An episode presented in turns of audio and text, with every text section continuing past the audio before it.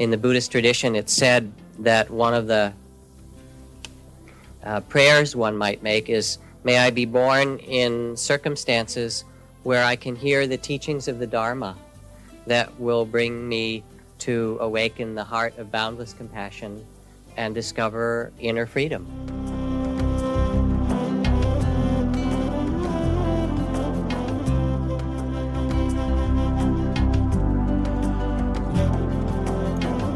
Welcome to the Jack Kornfield Heart Wisdom Hour.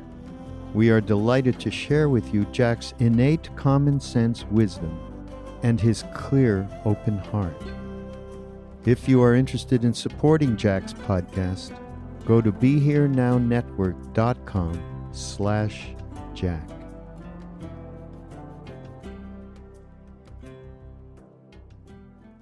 In this kind of remarkable role as um, spiritual teachers or midwives to the Dharma in some fashion.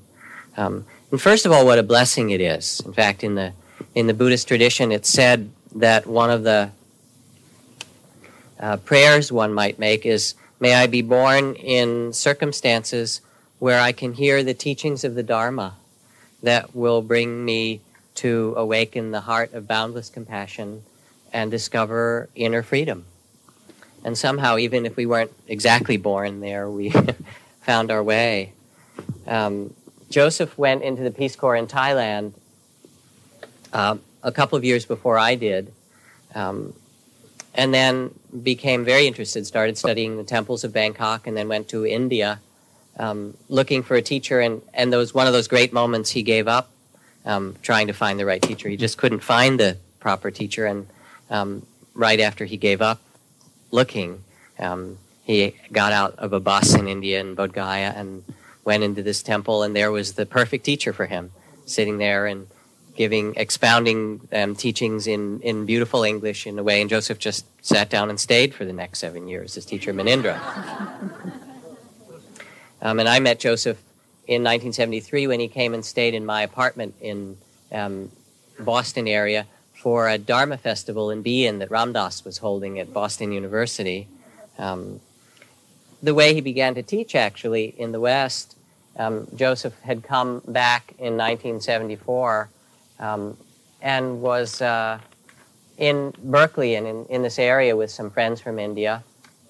And they were over in Berkeley um, driving someplace, I don't know where it was, um, but Joseph needed to use a bathroom. And um, so they stopped the car and went into a restaurant. And the restaurant wouldn't let them go into the bathroom unless they ate something. So they got back in the car and they went into another restaurant, which wouldn't also let them use the bathroom. And in the third restaurant, um, there was Rob and joined us, joined Joseph in teaching at Naropa Institute. Um, and at about age 21, um, we all together um, started teaching and then founded the Insight Meditation Society, the center we have in Massachusetts, that now has grown over the years to include not just a retreat center, but a study center and a forest refuge facility for long term practice. And as Sharon said, we did it all with no adult supervision. um, and, you know, at first it was a little strange. Here's this big Buddhist center. We were doing it with our, our friend and colleague Jacqueline Schwartz. And somebody said, Goldstein, Kornfield, Salzberg, and Schwartz. Sounds like a law firm and not a you know, Buddhist center. So when when they when we started to teach, actually Sharon was the in the beginning was more shy or more humble or something. Certainly more humble, probably more shy. Maybe also because she was only 21 when she started in the role of Dharma teacher. She might have had the deepest meditation experience, and so she knew enough to keep her mouth shut some of the time. Um, from Sharon, I learned a lot about metta from the early years because I was coming out of the forest ascetic tradition, which was the kind of heroic effort model of meditation, and I didn't have a lot of sympathy or understanding for people going through difficulties.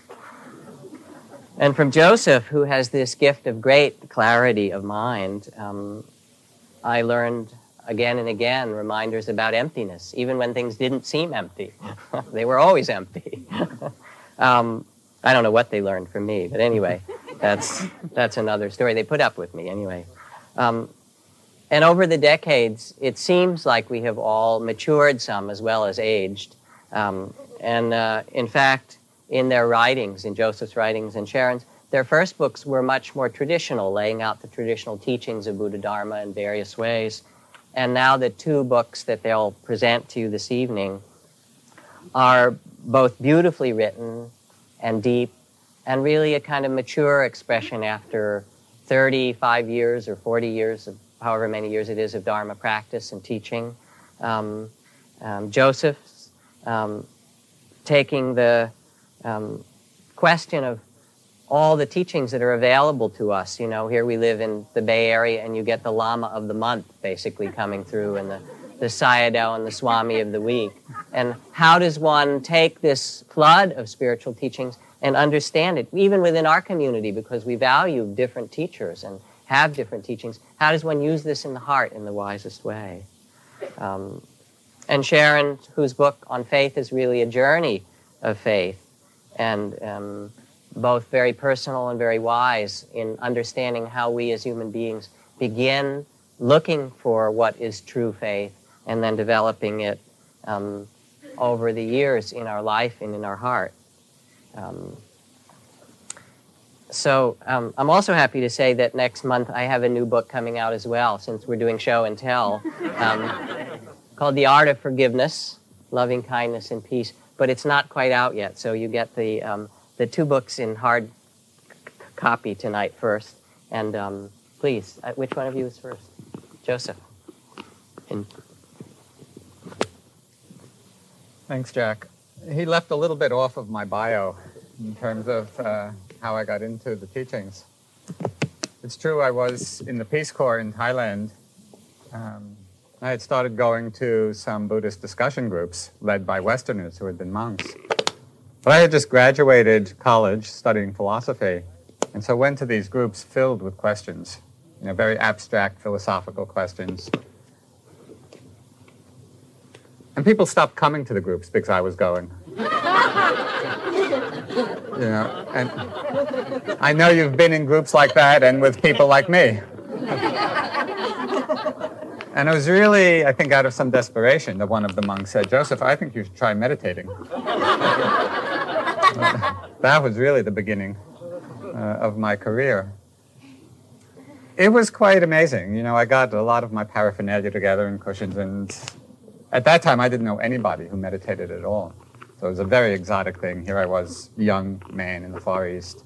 So I get all my cushions, and I set my alarm clock for five minutes so I don't sit too long. but something happened. Something quite amazing happened in that first five minutes. And it wasn't that it was some great enlightenment experience, but even in those first few minutes, what I discovered was that there was a way to look into the mind as well as a way of looking out through it. And to me, that was revelatory.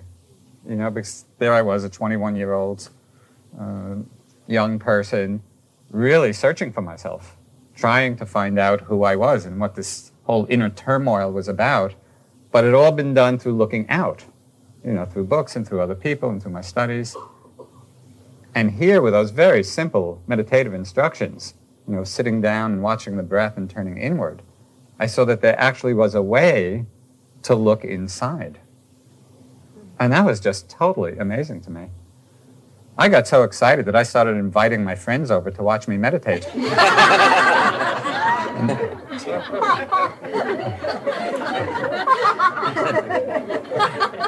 I'm still doing it. so thank you for coming. well, that was 30, 35 years ago, you know, in 1965, 66. Amazing things have happened, you know, as the Buddhist teachings have come to the West in these last 35 years. I mean, they're really taking root and growing and spreading.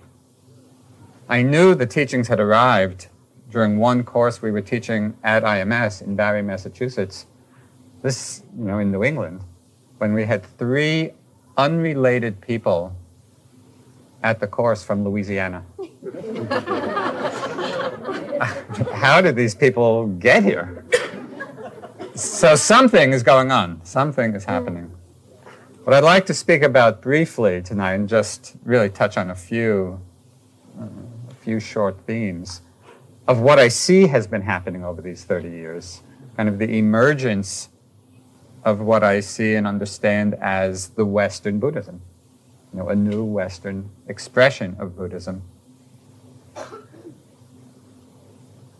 When the teachings spread from India through many countries in Asia, you know, Tibet and China and Southeast Asia and Korea and Japan, so many countries, they had a profound influence on each of those cultures. Of course, this happened over hundreds and hundreds of years. But the Buddhist teachings tremendously affected and transformed the cultures that they entered.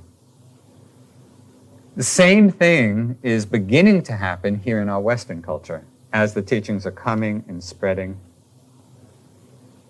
One aspect of this transformation, which is just at the very beginning now, but I think we're going to see the implications, very large implications over time, is that it's the introduction of a profound, wisdom based spiritual tradition into our more faith based spiritual landscape.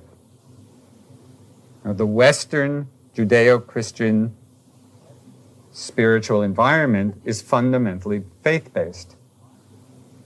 Buddhism is the introduction of wisdom based teachings. Now, each has the other component. The faith based traditions have wisdom within them, and the wisdom based traditions have faith within it, which Sharon will talk about at greater length. These two need to be in balance, faith and wisdom.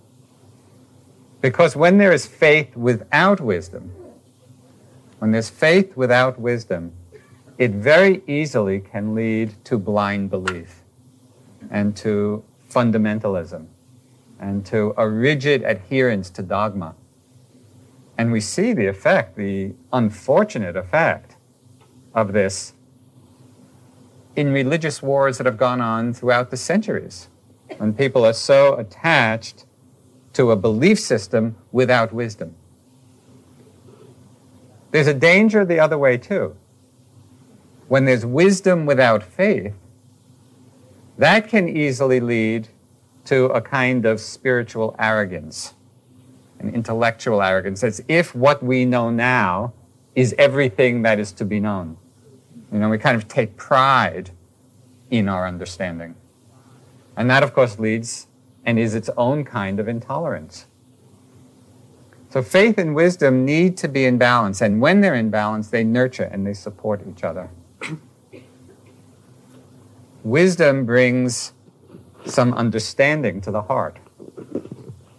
And faith opens, opens us to experience beyond our current level of understanding so that we don't get confined in that arrogance. This is the first aspect of what I see happening as the Buddhist teachings are coming from east to west, from Asia to America the balancing of faith and wisdom aspect.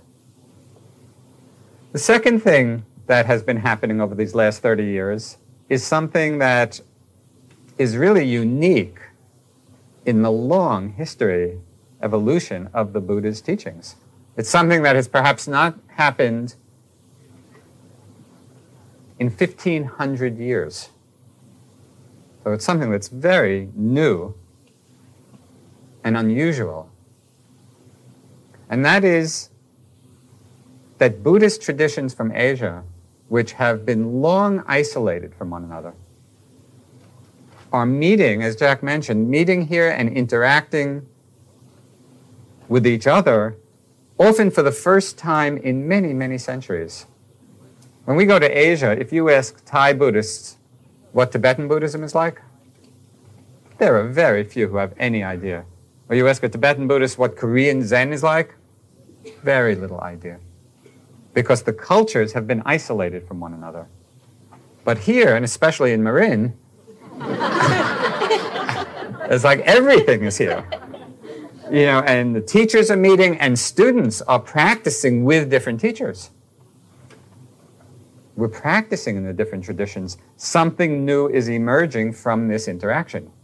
And what's emerging is what I call the one Dharma, the one Dharma of Western Buddhism. It doesn't always, or it hasn't always happened easily, this communication. It's not that from the first there's this great honeymoon, you know, of the different traditions coming together and some great synthesis arising. A story with you might be familiar with, and I, I actually opened the book with it, tells of a meeting back in the 1970s between the Korean Zen master Seung and the great Tibetan master Kalu Rinpoche. Remember, this was 1970s. They both first come to the, to the West, to America. You know, and in good Zen fashion, Dharma combat fashion, Seung Sahn holds up this orange and demands of Rinpoche, what is this? You know, wanting some expression of absolute truth. And Rinpoche looks a little bewildered. And Seung Sahn again holds up the orange, what is this? And again, Rinpoche doesn't really know what he's talking about. Third time, Seung Sahn holds it up. And finally, Rinpoche turns to his translator and says, Don't they have oranges in Korea?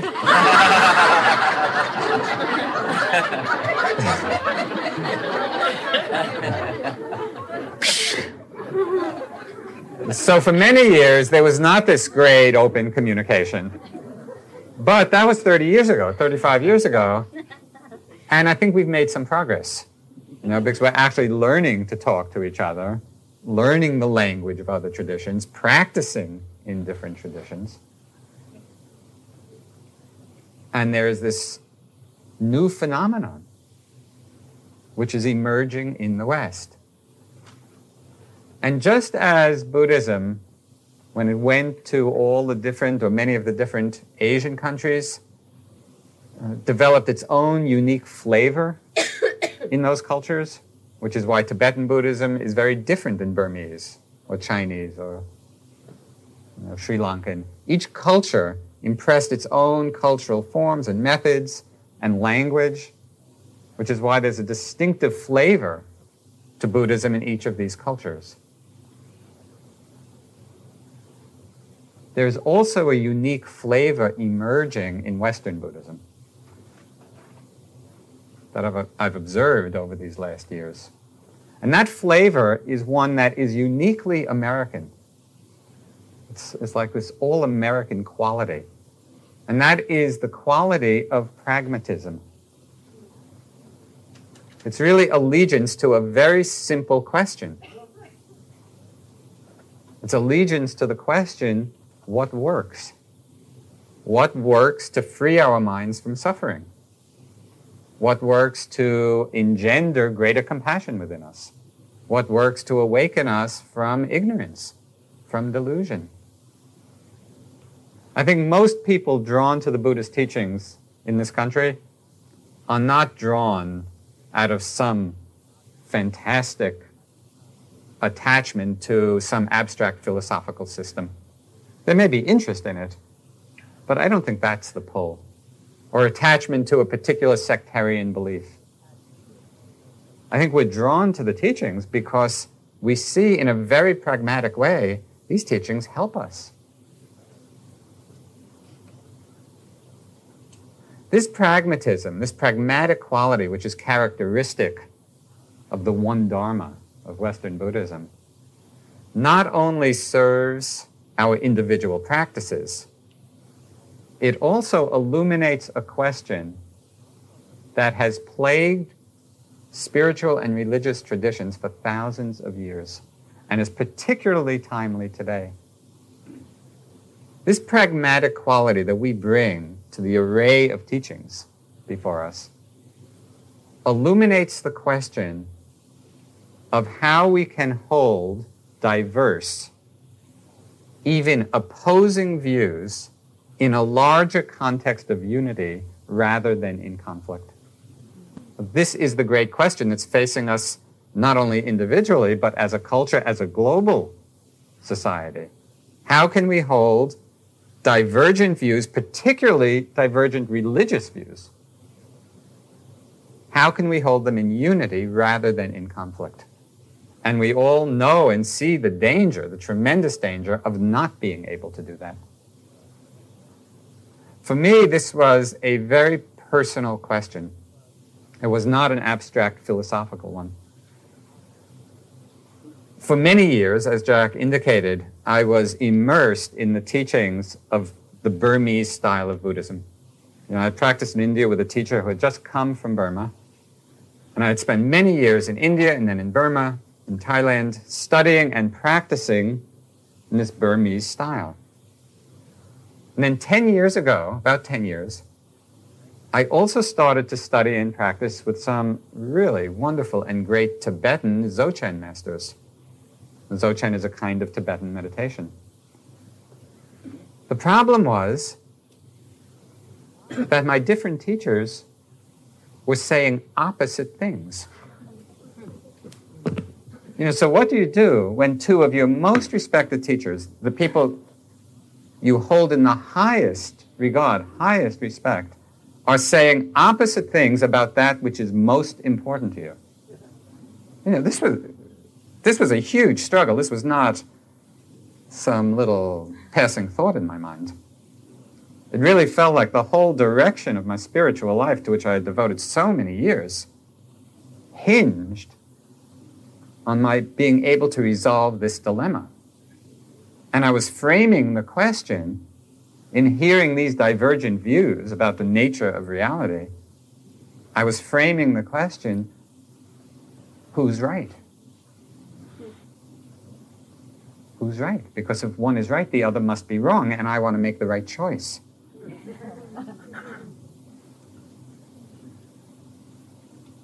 Well, after tormenting myself, really struggling for some months with this question, I realized that I was asking the wrong question. That I would never figure this out through my thinking mind, which I had been trying to do. I was just trying to think it out. I realized that the question needed to be reframed. It wasn't a matter of who's right. I reframed it with the question Is there one Dharma of liberation that embraces both? Because as long as I was thinking who's right, that put them in conflict. As soon as I could drop the question down to another level, is there one Dharma of liberation that embraces both views? Then that began to open a possibility for a new way of understanding. And the understanding that emerged from that broader view was something both very simple and, in one sense, obvious, and really became the impetus for reflecting on and practicing and finally writing this book, One Dharma. It's really the response to that question. I began to see very clearly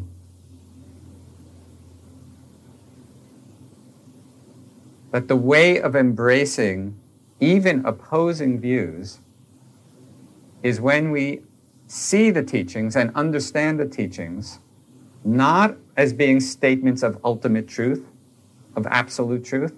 Because if we take them in that way, yeah, the Burmese say this, the Tibetans say this, they're saying opposite things, conflict, one must be wrong. Instead of seeing or understanding the teachings as being statements of absolute truth, I began to see all of the teachings from all of the traditions as being skillful means. And as most of you know, skillful means is a Buddhist term. It means skillful method or useful method for freeing the mind, freeing the heart. It's like fingers pointing to the moon. If we get attached to the finger, oh, this is the right finger. No, this is the right finger we just get lost both in conflict and in not seeing the moon.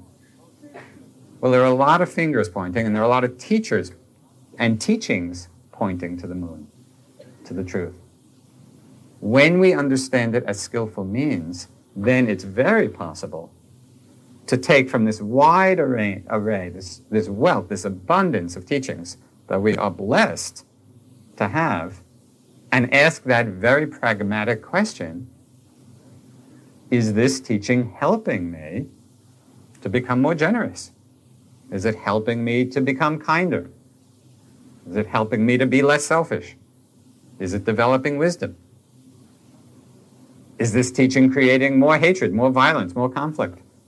We test the teachings not is this absolutely true or not, But we test it with the measure of pragmatism. Is this of help to me in freeing the mind, in freeing the heart?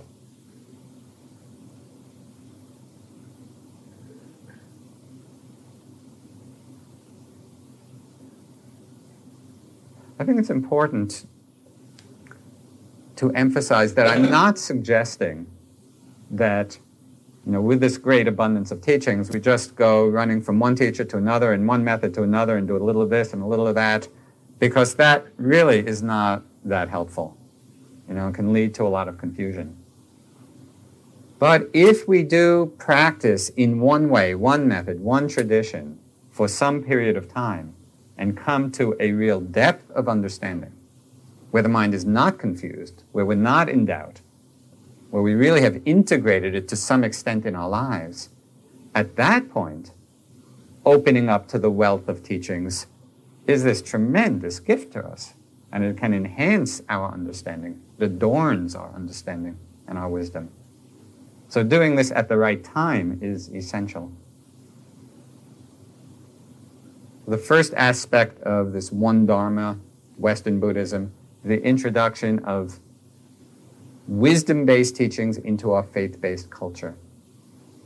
The second is understanding teachings as being skillful means rather than statements of absolute truth. And the third aspect, which I'll just mention, which is really the great gift of the teachings of the Buddha to us, is this amazingly simple and systematic methodology for understanding our minds. It's a way to look in. And the importance of this cannot be overstated. You know, if we want to understand what's happening in the world today, with all of the difficulties and suffering, we need to understand ourselves because the same forces for good and for harm that are playing themselves out in the world are playing themselves out right within our own minds. In this regard, meditation is not a hobby. It's essential. It's essential that we come to that place of understanding. It's essential for our own well being and so that we can really be of service to others. Well, thank you.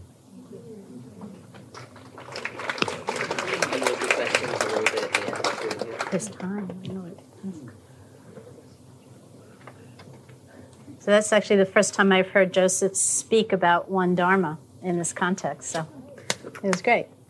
Um, but I must confess that uh, from time to time while he was speaking, my mind wandered back to Jack's introduction when Jack so beautifully talked about the things he'd learned from each of us. And I kept thinking, and what did I learn from Jack? How would I express that? So the fruit of my wandering mind actually was, in part, um, to say that one of the things I feel I learned from Jack was faith. Because part of Jack's brilliance is his ability and his willingness to question everything.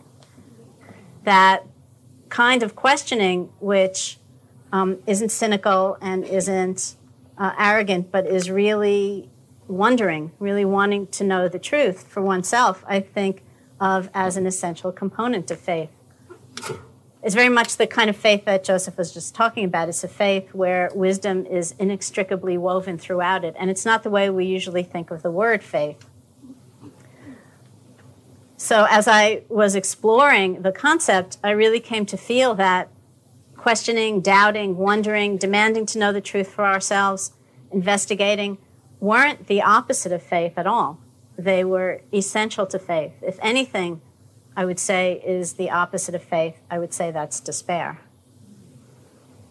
Learning how to question, knowing that we do have the right and the ability to seek the truth, to see it for ourselves, is a beautiful quality. And it's what is so often overlooked when we hear the word or we think about it. Just like Joseph said, we tend to think of faith as blind adherence to a dogma or um, abject surrender, unquestioning to some state. We might certainly these days think of it as fanaticism. In fact, the first time I ever taught a workshop on faith, I was in LA, and it was a, a beautiful canyon setting. I spoke about faith all morning from my own experience of it, and my own perspective on it. And I kept asking for questions. Each time that was met by dead silence, which is never a good sign. So we broke for lunch, and I tried again in the afternoon to engage people. And just then, somebody sitting right in the front row, right in front of the tape recorder, came bursting out with, I came to Buddhism to get away from all this shit. and I went, whoa! this is not going to be easy. Just uh, last year, last summer, I was part of a conference on Buddhism in America, uh, sponsored by Tricycle Magazine, held poignantly enough at the uh, Marriott Hotel, which, which was part of the World Trade Center complex. And I was doing a um, keynote address. I was sharing it with Stephen Batchelor, who many of you might know, who wrote a book called Buddhism Without Beliefs being able to doubt and question um, is also Stephen's big thing. And we were doing this keynote on faith and doubt. So I said, Hey, Stephen, how about if I do doubt and you do faith, just so we're not typecast anymore? and he said, That makes me rather uneasy. so I did faith and he did doubt. But somewhere in there, he said to me, Why are you calling it faith? Why not just use the word trust? It's so much easier, it's palatable. People won't get all riled up. It won't hit that place of that reaction of all of those misinterpretations and misunderstandings. Said, just call it trust. And I said, you know, there's something in me that doesn't want to do that because I want to help us reclaim the word. I want it to be a word that isn't necessarily aligned with all of those other elements of, of not thinking and, and being separate, feeling special, being frightened. I wanted to help us reclaim and redeem the word. When I think of faith, I think of it as many things. In Pali, the language of the Buddhist text, um, the original language of the Buddhist text, the word is saddha, and it means to place one's heart. So faith, I think of as the ability to offer one's heart. And in this sense, faith isn't a commodity, isn't it, it isn't a thing we have or don't have that we might be judging or be judged about, you know, whether we have enough or the right kind or whether we'll be condemned. But rather, faith is a verb. It's an activity of the heart.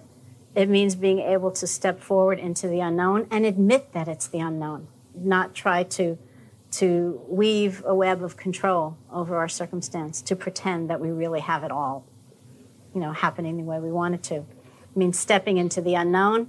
It means stepping into the center of our lives, into a sense of possibility, rather than feeling that we're on the sidelines, we're left out, we're excluded. It means coming right into the heart of whatever possibility we aspire to and recognize that it's for us too. I tell this story in the book about this time I was having a dialogue with a psychiatrist in New York City, and we were talking about what might be the single most healing element in the psychotherapeutic relationship. And we were talking about methodology and uh, systems of thought and all these kinds of things. And at one point, he looked at me and he said, If you put any good psychotherapist up against the wall, they'll be forced to admit that the really healing element in that relationship is love. And certainly I agreed with that. But you know those experiences where you find these words come blurting out of your mouth? well, I found come blurting out of my mouth. For all we know, the single most healing element in the psychotherapeutic relationship is the fact that someone shows up for their appointment. And that's what I mean by faith. What gets us out of bed, what gets us to that appointment, what has us knowing our lives can be different, that today doesn't have to look like yesterday, that we can be something greater than the circumstances we face, that we are part of a larger whole of interconnectedness, so that the actions we do, which might seem on the surface meaningless, are actually rippling out into a, a vast field of connection and interconnection we may never see the result of. All of that is the activity of faith. I wanted to read a little bit from the book um, for two reasons. One is that we just had dinner with Ram Dass, actually, who, who couldn't come tonight. Um, but it was it was great to see him. As I'm sure you know, he uh, some years ago suffered a, a very severe stroke, and just now leaving dinner, which was up up the hill, and coming here, at the end of dinner, he uh, he wanted to go down the stairs walking, so his wheelchair had to be disassembled, and then he had to be helped down the stairs. And then we got to the bottom, and then his wheelchair had to be reassembled, and uh, he had to get into the wheelchair and then wheel over to the car, and then he had to get up out of the wheelchair and hoist himself into the car. And um, just at that moment, he was hoisting himself into the car, and I was standing right in front of him. And he looked up at me, completely radiant, and smiled and said, None of this makes any difference, you know that. And I thought, oh, wow. you know, here's someone who's gone beyond the circumstances of his life and found something more essential. Uh, so that's the first reason I wanted to read because this passage, this chapter actually is primarily about Ram Dass and his stroke and faith. And the other reason is that um, this is the first time I've ever read from this book in public because the book actually isn't even out yet. Um, the book is coming out August 5th, and Marianne managed to arrange for an advance shipment. so, uh, is kind of a great moment for me. During the hours immediately following news of Ram Dass's stroke, a few of our mutual friends gathered at my house. Not knowing if Ram Dass would live or die, not knowing to what extent he might ever recover speech and mobility, we were all trying to comfort one another. We meditated, we reminisced, we waited for news, and we speculated. Fear spiked through my body. I was in shock and was scared of the pictures that kept entering my mind. Obsessing over what might happen, I replayed each scenario a dozen times. Maybe he'll be able to speak again but not walk. Maybe he'll be able to write but not speak. Maybe he'll make a complete recovery. Clearly, this was all conjecture, a way of trying to gain some control over the situation, as if by repeating something enough times I could make it happen. I wanted Ram Dass to recover from the stroke looking and acting just the way he had looked and acted before. I wanted him walking, funny, brilliant. Fear kept me from letting in the reality. Ram Dass was immobile, unable to communicate, facing an uncertain outcome. Through the course of that night, I sat side by side with fear. As I acknowledged it, befriending myself despite the fear, my heart began to open. I met the unknown with, without a strategic plan for control. With fear no longer dominating my mind, my love for Ram Dass could free, freely arise. Loving him didn't depend on a fixated hope for his recovery. The power of love wouldn't shatter in the face of change or disintegrate in the wash of my own terror. Faith enables us, despite our fear, to get as close as possible to the truth of the present moment, so that we can offer our hearts fully to it with integrity. We might, and often must, hope and plan and arrange and try, but faith enables us to be fully engaged while also realizing that we're not in control, and that no strategy can ever put us in control of the unfolding of events. Faith gives us a willingness to engage life, which means the unknown, and not to shrink back from it. That long night, I realized that for me, to meet Ram Dass's stroke with faith instead of fear would mean experiencing him fully as he was and as he continued to change. It would mean that if I realized there was little I could do to help him, I wouldn't abandon my friend so as to avoid getting hurt if things didn't go well. With faith, I could stay connected to him and not let dismay at my own powerlessness get in the way of my love for him. To act with faith would mean learning to care about Ram Dass in a way not based on language skills, mobility, or even on his staying alive. The closeness, the understanding, the devotion of love wouldn't diminish in letting go. About a year after his stroke, Ram Dass and I were sitting together on his front porch. He'd regained a considerable facility in speaking by then, but it was often difficult for him to freely express himself. This was particularly poignant because before his stroke, Ram Dass's eloquence was his own special magic. His lectures had often been spellbinding. Haltingly now, a few labored words at a time, he asked me how work on my book on faith was going. It's really hard, I told him. I've never had to go so deep inside myself before. Then I realized that what I just said wasn't exactly true. Actually, I amended, I've never had to go so deep inside myself before and bring out the words. He looked softly at me and slowly said, that's how I am every day now. Having faith doesn't mean that we don't make an effort.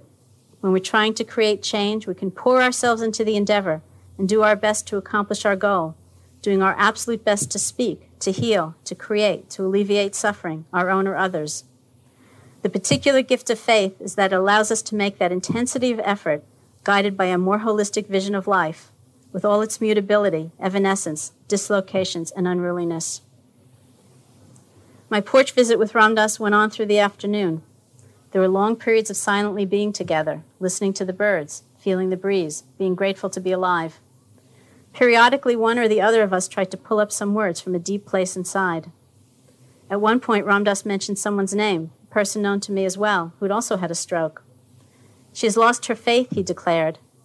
For 30 years, she believed only in the beneficence of God, and then she had her stroke, and then she saw. He looked right at me, and in his eyes I glimpsed the immensity of what he'd seen since the stroke. It was like looking at a whole cosmos of shock and pain and frustration and shame. But unlike that woman whose picture of life excluded suffering, Ram Dass had opened his worldview wide enough to include it. And so he knew that in the cosmos, alongside pain was gratitude, love, care, and learning to receive. The look in his eyes was so intense, I almost fell over. I told Ram Dass about what had happened to me the night of his stroke, how I'd had to open beyond my desires, beyond my fears, beyond my longing for neat and recognizable benevolence that would make him all better. Smiling, he said, It seems I've taught more about love through this stroke than I have through all my 30 years of lecturing about it.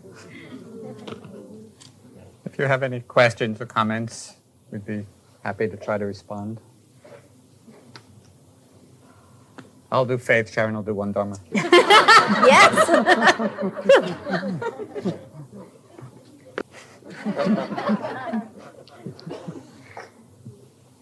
um, the question was about uh, Jews and Buddhism. Jews for Buddha. And uh, Jews, yeah uh, the relationship uh, we might feel um, between Buddhism and, and our roots.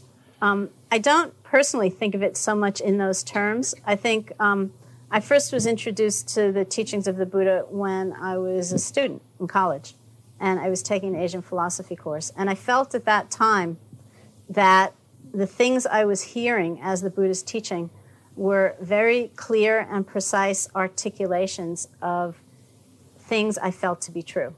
It was almost like I'd half known them or I hadn't quite trusted them or something, but they were within me. And, and suddenly they were being expressed in an external form. Um, that's really how I perceive my relationship to the teachings of the Buddha uh, rather than necessarily thinking of myself a Buddhist, you know, or, or calling myself a Buddhist. And, um, you know, I just have my particular um, uh, path, you might say. And uh, it didn't happen to be that the spiritual practices I undertook were in Judaism. You know, they happened to be in, in, in Buddhism. Um, one of the things that was very profound for me in hearing the teachings of the Buddha, I mean, there were several things. One, uh, in particular, was that nobody seemed left out of his vision of possibility. You know, the um, process of awakening was something that was available to everybody the potential for being free was something that was real for everybody. And that uh, ignited me. And so from college, I went off to India to learn how to practice. Just because you were talking about Ram Dass, I want to add one other sentence. When he was asked this question about Jews and Buddhism in his own history, he said, Well, I'm only Jewish on my parents' side. And there is actually another lineage that we all carry that is bigger than our personal or ancestral history. Some part of us that is connected to something that is really vast beyond religion or tradition or tribe.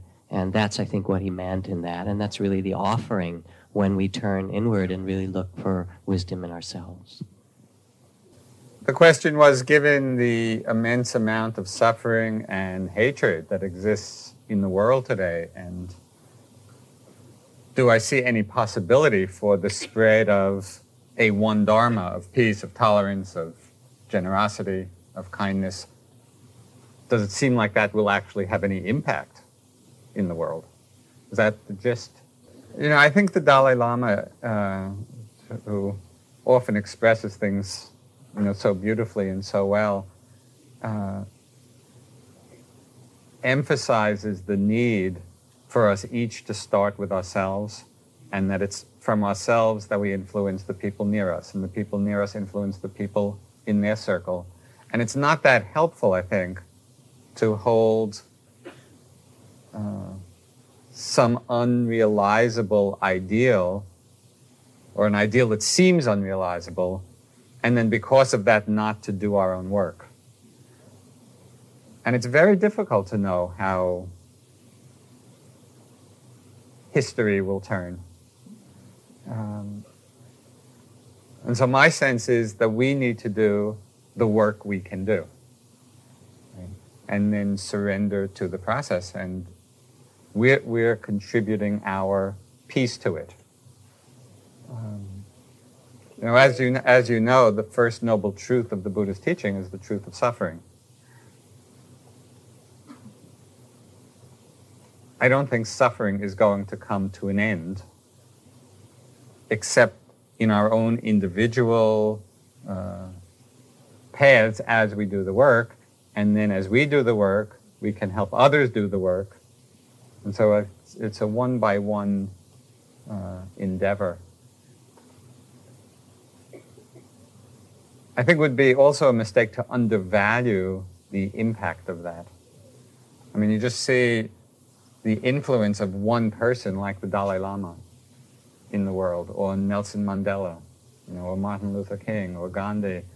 You know, how one person so imbued with these principles can actually affect a whole society, or a whole culture. Well, can, can we do that within ourselves? Uh, there's just, there's, you probably know this, but there's one Gandhi story which just inspires me tremendously. It was the time of the partition between Pakistan and India after Indian independence from Britain. You know, there was this massive bloodshed of the Hindus and Muslims in that partition. Huge, huge violence and killing and bloodshed. And the government sent a whole army into the Punjab to try to quell the riots. And Gandhi by himself went to Calcutta to West Bengal. And he undertook a fast and he said he was going to fast until death unless people put down their arms, put down their weapons. And what 10,000 soldiers couldn't do in the Punjab, Gandhi accomplished in West Bengal, just through the force of his own purity and his own commitment and the situation, you know, of those times. And so I never underestimate the power of a purified mind, a purified heart, it's up to us. It's not waiting for the next person to do it. It's like we each have to do it. And then who knows what the impact will be.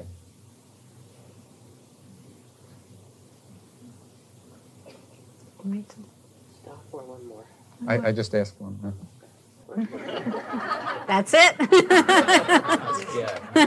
you got it. Yeah, the question was about um, uh, her parents who are growing older and um, a certain aspect of the relationship with them where she has the kind of mind that's very inquisitive and likes to ask questions like uh, questions about the, the dying process, for example, and, and her parents um, say in response, just accept, you know, don't ask, and, and the kind of personal pain that, that that's engendered by that response, which feels very annihilating, um, and whether uh, she offered three three or four options. You know, should I should I stop asking questions? Should I keep asking questions? Or should I just ask other people questions? and I like that last one a lot. No, I mean I think um, you know there's there's a vibrancy and an aliveness to the questioning process when it's coming from the right place within. Um, when it's a sense of wonder, you know, when it's a sense of of wanting to know. Um, when uh, it's a way of getting closer to an experience. There's a way of questioning that pulls us further away, you know, which I don't think you're describing, you know, which is a way of distancing ourselves and, and not feeling so affected by what's going on. And there's a way of questioning that brings us closer and, and right into the center of the experience. Um, but I think you also hit it when you talked about compassion. You know, I think that um, uh, whatever conditioning and um, both psychological, cultural conditioning uh, has brought your parents to the this the uh, you know point of view that they have. isn't something that you are necessarily going to successfully challenge. And uh, they may not necessarily mean it at all in the way that you are taking it. You know, so there's a disconnect right there. Um, and so I think just as a practice um, to uh, really engender a lot of love and compassion for yourself in that wanting, and um, at the same time, love and compassion for them. You know, not pity, like you poor people can't ask questions, but um, you know, but but really, uh, all of us we're such a product of our conditioning, and um, you know, are so uh, such a mixture of courage and fear and you know, stepping forward and holding back, and all of us are are these complex creatures based on on so many factors, and it's almost like a compassion for the human predicament, you know, which which in their situation is manifesting in that particular way. So, loving kindness never hurts. Again, I want to thank you very much for coming, and I'd like to ask us to do a very simple chant, um, just to hear the sounds of the room and to have a kind of meditative ending, if you will. In the Buddhist tradition, there's a, a great text called the um, Sutra in Complete and Perfect Wisdom in, I don't know, I think it's 80,000 verses, which is then, in its shorter version, summed up in 8,000 verses and 800 verses. But fortunately for our sake this evening, it's also summed up in one syllable, which saves a great deal of study on your part it also is um, related to both the book on faith and the teachings that Sharon carries, and to the one Dharma that Joseph expressed. Because this single seed syllable in Sanskrit, the syllable is ah, is considered the first sound and the last sound, but most importantly, it's the sound of letting go or opening. So let's just sing or chant the sound ah for a minute and sit with some stillness after that. Ah,